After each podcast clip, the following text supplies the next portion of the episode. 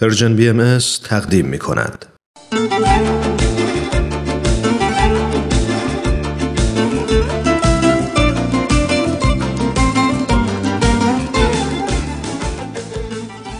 جالبه که دیروز گفتیم برعکس اون چیزی که ممکنه بعضیامون تصور کنیم بزرگی در غرور نیست در خضوع و فروتنیه امروز به این نکته می‌رسیم که عزت و اعتبار و احترام هم برخلاف اون چیزی که یه عده‌ای ممکنه فکر کنن در خریدن و مصرف کردن کالاهای هرچه بیشتر و گرونتر نیست.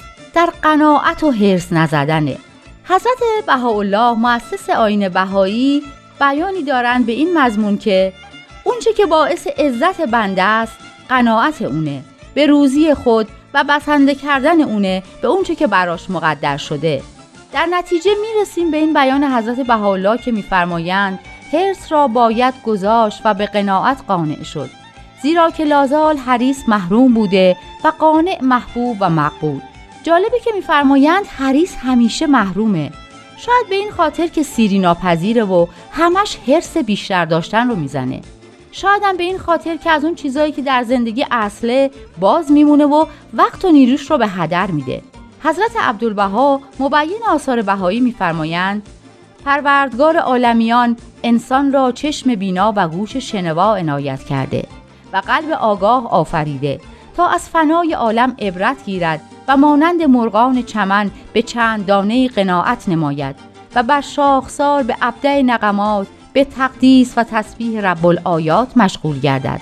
این است سزاوار انسان. راستی ها برای همینه که اکثرمون حالمون خوب نیست. برای اینه که دست به کارایی می‌زنیم که در شعن ما به عنوان یک انسان نیست.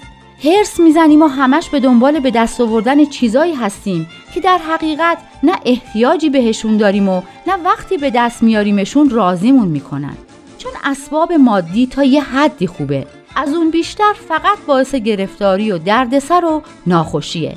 حضرت عبدالبها میفرمایند قناعت در هر موردی محبوب است حتی در تجارت.